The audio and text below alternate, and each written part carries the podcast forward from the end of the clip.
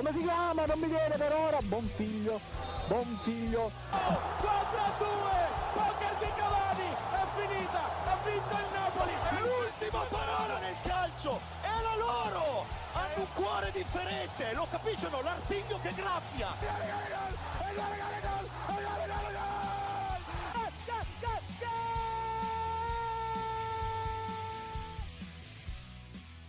L'ultima parola nel calcio la loro, la nostra sigla non smentisce mai. Buonasera a tutti cari amici ascoltatori di Goal Speaker, benvenuti alla seconda puntata e direi mia e dei miei cari colleghi che vi presenterò fra poco, la prima di questa stagione. Un grande ritorno perché sono ormai, come sapete, stati passati dei mesi difficili, siamo in una situazione ancora un po' complessa, tant'è che stiamo registrando tutti da casa, ma siamo qui. E direi di partire subito con le presentazioni. Direi di partire con un giornalista, possiamo definirlo così, che, il cui cuore batte Amaranto, per la precisione Reggino, in diretta da Milano, Francesco Quattrone. Non le dire queste cose, non le dire queste cose. Buonasera a tutti e ben ritrovati, è un piacere. Ecco, per restare sempre in zona rossa e per restare in Calabria, passiamo a Catanzaro e è con noi il nostro Gigi Mazza. Buonasera, questa è zona giallo-rossa più che rossa. siamo, siamo, siamo in un'altra zona. Buonasera a tutti, ragazzi. E per concludere il giro in diretta invece da Genova, quella è una zona rosso-blu, Matteo Garaventa. Buonasera a tutti, hai fatto bene a ricordarlo, anche se siamo in tempi bui, siamo sempre in zona rosso-blu qua, no? Comunque è un piacere, ben ritrovati a tutti. Ecco, come avevamo anticipato sui social, se siete andati a vedere, a scovare così, eh, questa sera parleremo in particolare di nazionali, perché il tema cla- chiaramente principale è quello della nazionale italiana. Vittoria schiacciante in amichevole, 4-0 con l'Estonia, un amichevole che contava più per il ranking che per la fama, ma che ha mostrato alcune cose interessanti. Per esempio il debutto di Bubu Evani, Alberico Evani perché come ben sapete eh, Roberto Mancini CT è risultato positivo al Covid e quindi è subentrato il vice. Un debutto tra l'altro che è un po' un déjà vu perché Evani aveva giocato l'ultima partita in nazionale proprio con l'Estonia. Ma bando alle ciance, io direi subito di chiedere ai nostri cari opinionisti come è stata questa partita. Quindi io partirei da Francesco appunto, come ci descrivi questa Italia? Ma guarda, l'Italia secondo me ha fatto una grande prestazione sotto tutti i punti di vista. Eh, devo dire che si vede sempre di più la mentalità e l'identità di Roberto Mancini, a cui auguro una, pront- una pronta guarigione perché è un momento difficile per tutti.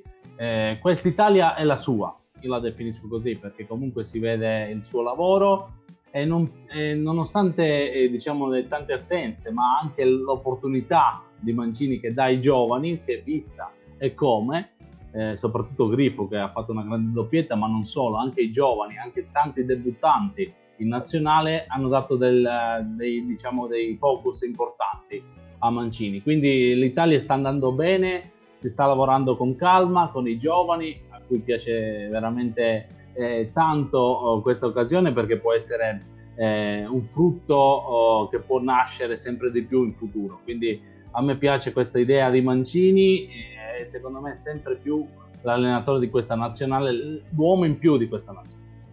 Subito tanta carne al fuoco da parte del nostro Francesco e quindi direi passare da Gigi pass- toccando un'altra parte in effetti. Ha parlato di tanti esordienti, in effetti se noi andiamo a vedere dal 2009 io lo definisco un po' la, la, madre di tutte le partite con i vari esordi nazionali, cioè la famosa Italia-Irlanda del Nord 3-0, un gol di Rossi, Foggia, ricordiamo, e Pellissieli, tantissimi esordienti. Anche questa sera, questa sera, la partita appunto Italia-Estonia ha avuto ben 5 esordienti. Ecco Gigi, è utile per questa Italia fare esordire tanti giovani, avere tanti ricambi anche in vista dell'europeo?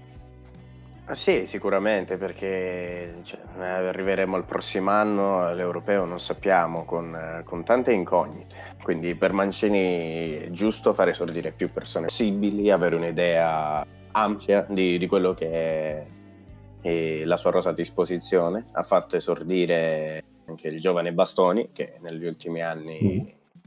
è, è andato molto avanti con, prima con, con, il Parma, poi è diventato, ha scalato le gerarchie tenendo in panchina uno come Diego Godin l'anno scorso all'Inter. E c'è stato anche l'esordio di, di Gagliardini, e Tonali, se non mi sbaglio, no, Tonali era, aveva già esordito, però gli è stata la prima partita da titolare. E un, poi c'è da sottolineare dei ritorni, anche un'altra piccola eh, cosa, i, i, ricambi in panchina che non sono mai banali, soprattutto adesso in tempi di Covid che sono aumentati tanto. Eh, vedi, l'entrata di Orsolini che poi ha, realizzato il rigore del 4-0 definitivo per l'Italia. È una, una, diciamo che è ancora da lavoro in corso. Questo mm. fatto di fare esordire ancora persone vuol dire che quest'Italia è in lavoro in corso cercare di dare un'identità precisa perché abbiamo visto anche nelle partite passate che ci sono state alcune lacune, soprattutto in zona attacco, perché abbiamo visto che Immobile ha fatto tanto bene in campionato ma è faticato in, in nazionale. Sarà davvero, davvero curioso vedere quale sarà l'identità della nazionale che vedremo il prossimo anno agli europei del 2021.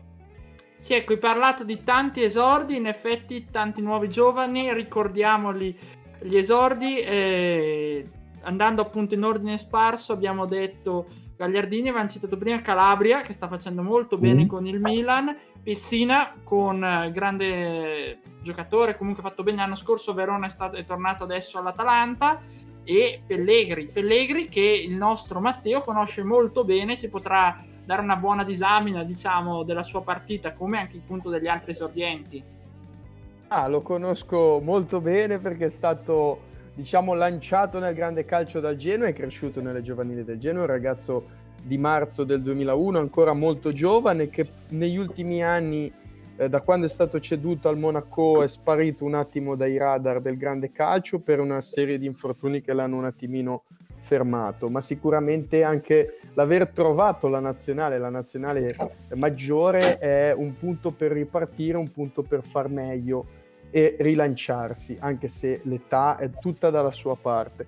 Eh, sicuramente, anche se ha giocato solo 20 minuti, eh, si è visto eh, che ha delle buone caratteristiche, ha faticato a entrare nel gioco della nazionale, ma è anche normale che sia così perché erano tanti giocatori eh, che stavano sperimentando anche ruoli nuovi e eh, un modulo nuovo. È difficile che questi giocatori, quelli eh, di, di Italia-Estonia, eh, poi vengano riproposti nella partita di Nations League contro la Polonia perché era un'Italia molto sperimentale quella di questa amichevole e di conseguenza anche i meccanismi era un attimino difficile ritrovarli. E poi lasciami aggiungere che un altro esordiente è anche Luca Pellegrini che adesso gioca nel Genoa in prestito dalla Juventus e che sulla fascia con il Sharawi comunque a me è piaciuto, mi è piaciuto di più di quello che ho visto, io ho visto fare in campionato col Genoa, ti dico proprio, vi dico proprio sinceramente. Ecco, uno dei grandi protagonisti della serata, l'abbiamo citato in, prima leggermente, è stato Vincenzo Grifo, un attaccante forse poco conosciuto in Italia, anche tra l'altro è nato in Germania, lui vive, è sempre cresciuto in Germania, attaccante del Friburgo, ma che ha una lunga storia con Evani, in quanto è stato lui a portarlo, diciamo, sia nell'under, sia nell'under 19 a farlo debuttare che poi nell'under 21. Ecco, Francesco, ci vuoi fare un attimo una disamina di Grifo, raccontarci un po' chi è e soprattutto quel gran gol che ha fatto, che ha sbloccato questa partita che sembra un pochino stregata all'inizio. Esatto, sì, hai detto bene, è stata una partita un po' stregata all'inizio, ma poi l'Italia è riuscita a prendere diciamo, il ritmo giusto e a, a, a battere diciamo, l'Estonia. Per quanto riguarda Grifo, eh, devo dire che adesso è maturato maggiormente, è un giocatore che può fare diverse fasi del gioco, anche in un'ottica uh, ovviamente anche di ripiegamento, perché ha delle qualità dove lui eh, riesce ad, ad adattarsi soprattutto eh, in fase di non possesso, ma poi è anche abile, abbiamo visto anche con il gol, di giocare eh, sulla tre quarti. Eh, adesso sta facendo bene anche in Germania col Friburgo, quindi Secondo me questo è un giocatore che bisogna mettere sotto la lente di ingrandimento e può essere veramente un valore aggiunto per la squadra di Roberto Mancini, perché comunque ci sono tutti i presupposti di, di vederlo ancora, ancora con la maglia nazio- della nazionale e dico che ha fatto una grande doppietta ehm, però ovviamente come dice Gigi è in costruzione questa Italia. Eh, un consiglio che do a Grifo ovviamente può valere eh, quello che, che, dico adesso, però può essere un consiglio giusto, nel senso di, di, di divertirsi, ma allo stesso tempo saper sfruttare il momento, quindi la chiamata. Pure entrare quei dieci minuti, quei ultimi minuti, può fare la differenza. No, un altro nome, un altro nome che non abbiamo citato eh, infatti, è Bernardeschi, voglio... che sta trovando difficoltà con la Juve, e poi un nuovo mercato, scusami se ti interrompo, è secondo me il Sharawi. Occhio al Sharawi, perché a gennaio può essere un elemento giusto. Ecco, di Bernardeschi ne volevo parlare fra poco nel prossimo blocco, perché poi parleremo di Italia e Polonia, parleremo di National League, quindi qualche istante di sosta, diciamo così, musicale, e poi torniamo.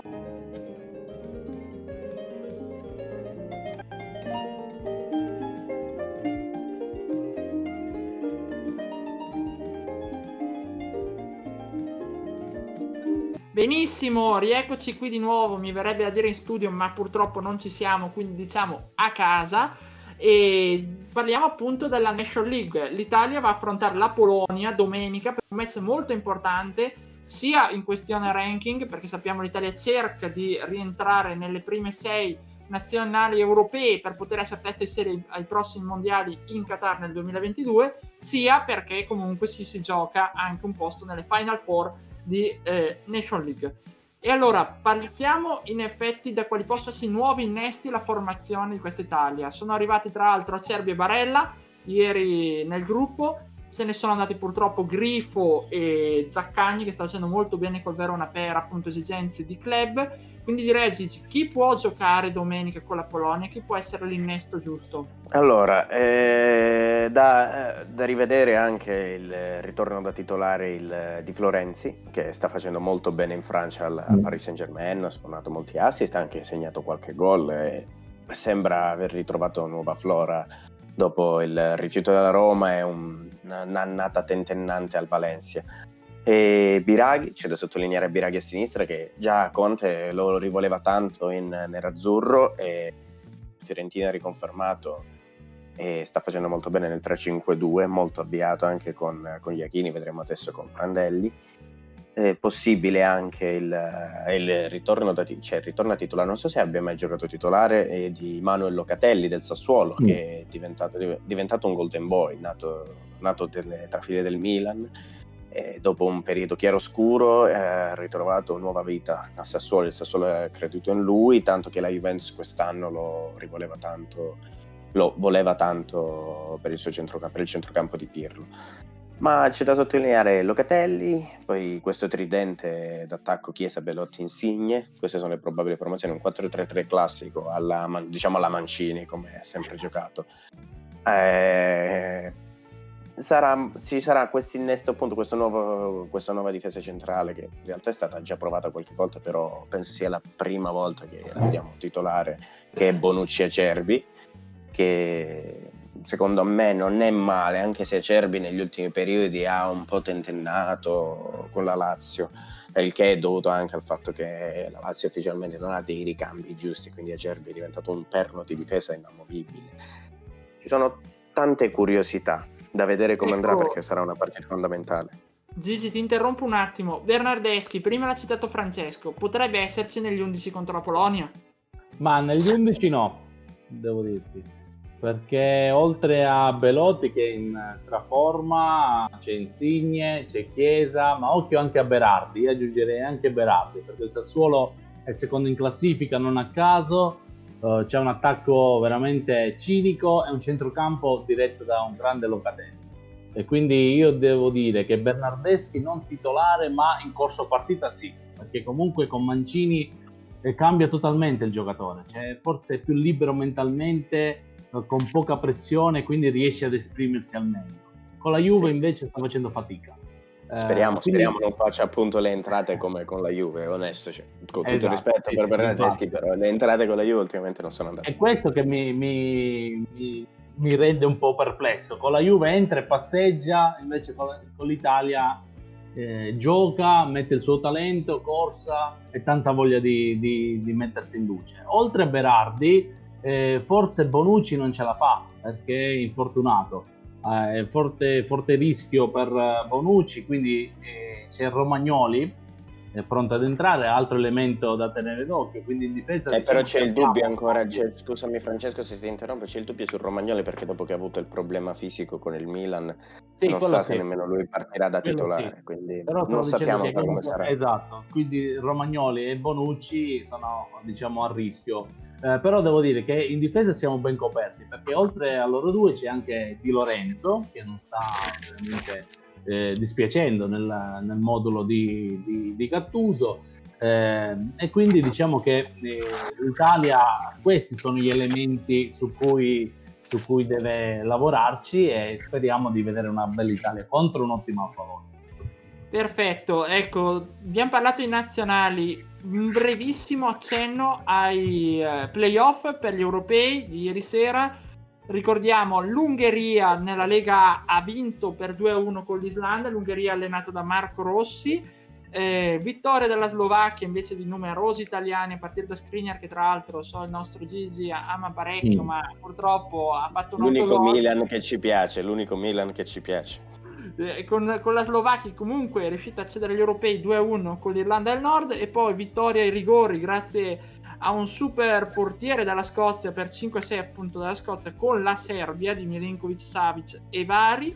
E chiudiamo poi con la grande sorpresa nella Lega D che è la Macedonia che batte per 1-0 la Georgia che tanto non, non perdeva da 6 giornate se non mi sbaglio la Georgia. Quindi grazie a un gol dell'eterno Goran Pandev. E qui devo chiedere un commento velocissimo in chiusura di blocco al nostro Matteo eh, c'è poco da dire, è un campione, ma soprattutto anche a livello umano. Ha dimostrato di essere un campione perché ha portato la sua nazionale insieme a una grande squadra, perché la, la Macedonia ha tanti elementi che giocano anche in Serie A, Elmas e Nestorovski per esempio, però ha portato questa nazionale per la prima volta a giocare una competizione internazionale. Io credo che per lui per il, la sua persona sia una cosa, il più grande trofeo che potesse vincere, forse quasi al pari del triplete e del, della Coppa del Mondo per club.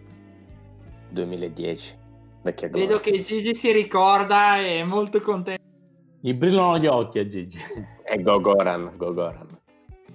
Benissimo, direi quindi di andare ancora in pausa per qualche istante, poi parleremo di un caso molto spinoso che sta colpendo la Serie A. A fra poco.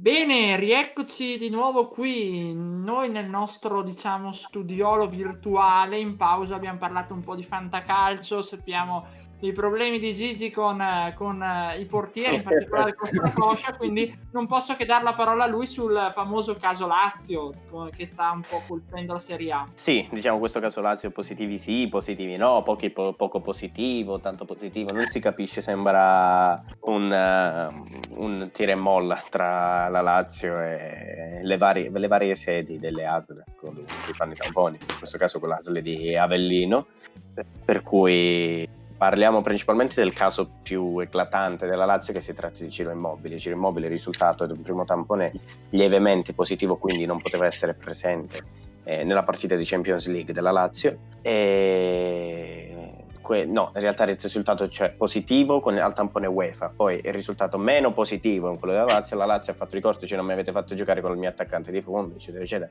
e quindi ne è uscito un, uh, mare magnum davvero lungo che cerco di fare breve praticamente eh, lo Tito ha parlato del, dell'ASL di Avellino che ha fatto questi test ma questi test risultavano un pochettino variati secondo, secondo, le fonti, secondo le fonti quindi non si capiva bene se fosse stato un problema della UEFA un problema di Lotito che ha cercato di, eh, di nascondere per l'ennesima volta cioè se posso aggiungere tanti vari casi di, di stranezze nella sua squadra e quindi alla fine dei conti la Lazio si ritrova adesso con tre positivi accertati perché poi hanno dato valenza ai tamponi UEFA, quindi come che sono Immobile, Stracoscia e Lucas, no Lucas Leiva, non mi ricordo chi è il sì, Lucas Leiva. Lucas Leiva. Lucas Leiva, Lucas Leiva, giusto.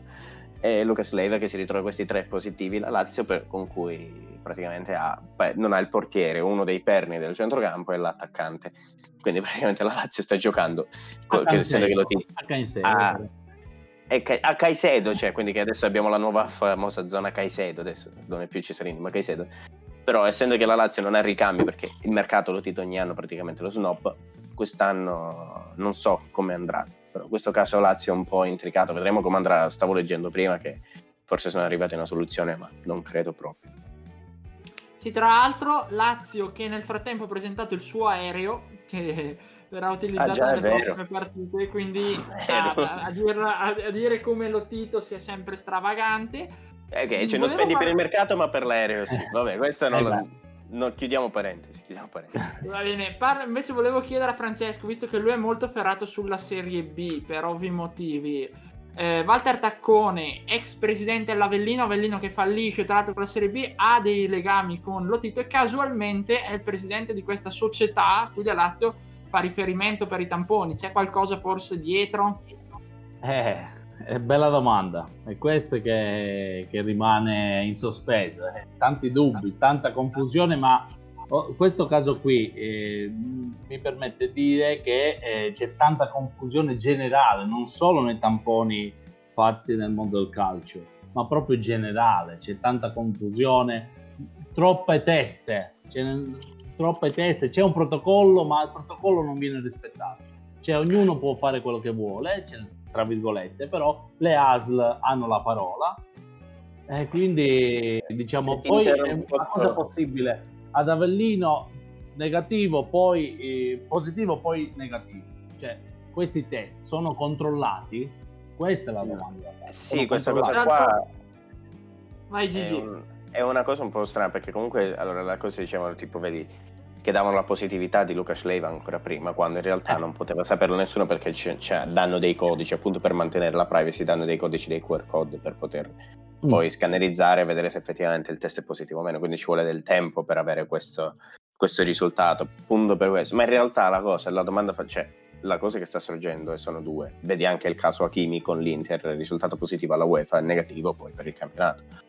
E questa cosa qua, la UEFA ha un protocollo che sembra molto più sano, nel senso più piuttosto rispetto a quello italiano. Quello italiano, essendo che poi è a, cioè, ne parlano le società, cioè le società decidono dove fare i tamponi, quindi dove è nella parte più vicina possibile. E quindi poi succede che, che dipende dove si vanno a fare, tipo l'Inter lo fa a Rozzano, all'Umanitas di Rozzano, fa i tamponi e là risultano le cose. Per questo l'Inter aveva fatto ricorso per Hakimi, cioè non mi avete fatto giocare con Hakimi in Champions League perché è un, ripeto come dicevo prima, è una cosa molto campata in aria e non, non, si sa bene bene come va a finire questa situazione Lazio. Cioè questo Lazio è quel caso più eclatante, ma di tanti esatto. che sono successi in questi mesi. L'ultimo, l'ultimo è strano, molto strano, Vida positivo, prima sostituzione che per positività, ma stiamo scherzando?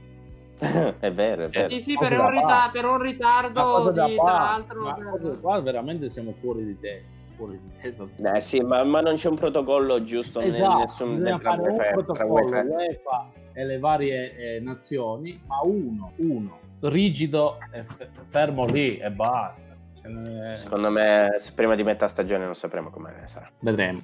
Ecco, Matteo, siccome magari pensi che non vogliamo parlare di te, ma in effetti ah, vogliamo darti spazio, chiaramente.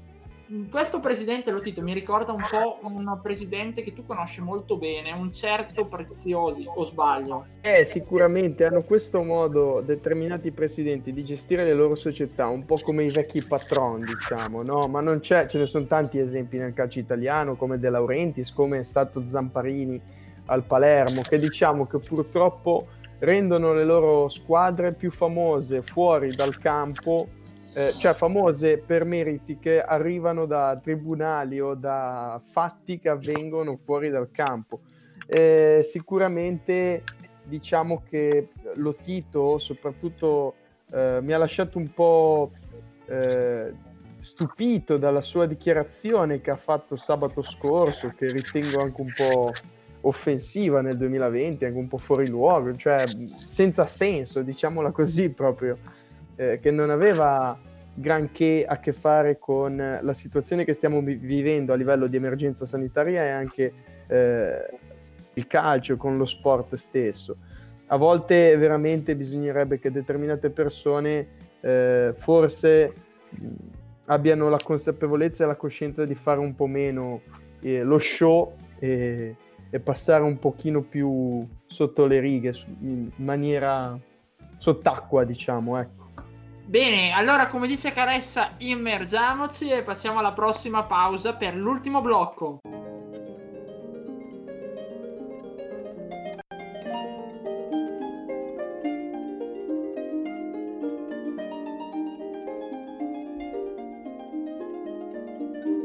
Bene, rieccoci di nuovo per l'ultimo blocco. Un tema un po' particolare abbiamo scelto. Abbiamo scelto quel tema dei gol in trasferta perché, come giustamente ci ha suggerito il buon Matteo, in questi tempi di Covid, con 5 sostituzioni, problematiche varie, giocatori che mancano, valgono comunque i famosi gol in trasferta nelle coppe europee. Ecco, volevo chiedere, fare un giro veloce per chiudere questa puntata, cosa ne pensate? Io direi partire proprio da Matteo che ci ha lanciato questa provocazione. Sì, no, sì. È, è, un argomento che secondo me andrebbe trattato, che tra l'altro ho visto che anche stamattina la Gazzetta dello Sport eh, in maniera provocatoria, diciamo con una piccola rubrica che si chiama Take l'ha, l'ha affrontato, perché in un mondo in cui per colpa, eh, diciamola così, del Covid, il pubblico non incide più come un tempo e di conseguenza non c'è la differenza che c'era prima tra le gare in casa e le gare fuori casa Sappiamo che eh, nel caso delle competizioni europee, sia di club che nazionali, i gol in trasferta valgono doppio poi nel computo del calcolo totale della sfida, diciamo tra andata e ritorno. Secondo me, quindi potrebbe essere una regola da rivedere questa di, di far valere doppio il gol in trasferta, perché ormai il fattore campo, come veniva definito un tempo, non esiste più. Non c'è il vantaggio di giocare in casa eh, di una squadra o dell'altra perché alla fine i campi sono sempre gli stessi, sono vuoti, eh, cambia la struttura, tutto il resto eh, non cambia per niente. Ecco. Bene, Francesco, tu cosa ne pensi? Ma io rispondo ni, nel senso che comunque mm, sì, non ci sono i tifosi, non c'è quella pressione lì, però c'è la conoscenza del terreno di gioco, nel senso che la squadra di casa è avvantaggiata a giocare nel proprio terreno, quindi ci sono i pro e i contro. Eh, io voglio mantenere questa regola qui, ci sono altre regole da, da rivedere. Su questa qui io devo dire che bisogna mantenere questo, questo diciamo, identità, questa identità, perché secondo me è bello così, mm, eh, funziona così, quindi bisogna eh, mantenere questo, perché comunque, te l'ho detto, eh, come ho detto prima, ci sono i fattori campo, secondo me, anche proprio fisicamente il rettangolo di gioco, quindi eh, anche quella fuori casa può avere qualche vantaggio in meno quando va a giocare Ecco, chiudiamo con Gigi. Tu cosa ne pensi invece di questa regola forse un po' superata? Allora, io vi dico la mia, di questo argomento se ne parlava già prima del, dello scoppio Covid in tutto il mondo, quindi penso sia una regola superata, una regola superflua che non serva più perché fattore casa, fuori casa non ha, cioè, non ha fondamentale, cioè, si, se pareggi, alla fine dei conti vediamo anche, soprattutto quando giocavano Inter-Milan, ad esempio in Champions League andata e ritorno, erano allo stesso stadio, però poi un fatidico semifinale del 2003, eh, 0-0 all'andata, 1-1 al ritorno, passo il Milan, inutile perché comunque sei nello stesso stadio, casa fuori casa, sei lì. E secondo me superata in questi tempi cioè, vi dico un'altra Benissimo, cosa. direi di chiudere qui questa puntata le, con le vostre opinioni. Chiederemo, chiediamo ai nostri c'è più dinamicità, eh, non vince sempre la stessa. C'è sapere la loro nel sondaggio che metteremo appunto sul nostro profilo Instagram. Che magari la merita di più in partita secca. Magari all'andata fai bene. Ricordiamo il podcast. Dire- eh, sarà pubblicato poi alle ore 20 per chi andrà a cercarlo, ma potete ascoltarlo anche dopo su Spotify, sulle principali piattaforme audio non, non, mi resta altro che salutare i miei cari colleghi, partendo da Matteo, che è sempre in collegamento da Genova. Una buona serata a tutti, è stato un piacere ritornare a parlare di calcio con voi. Un saluto a Francesco. Ciao ragazzi, alla prossima. Mi raccomando, seguiteci sui nostri social. E anch'io non posso farvi altro che salutarvi e dare il vostro appuntamento a martedì alle ore 19 con altri gol e altre storie di calcio. con Goal Speaker. Un caro saluto a tutti.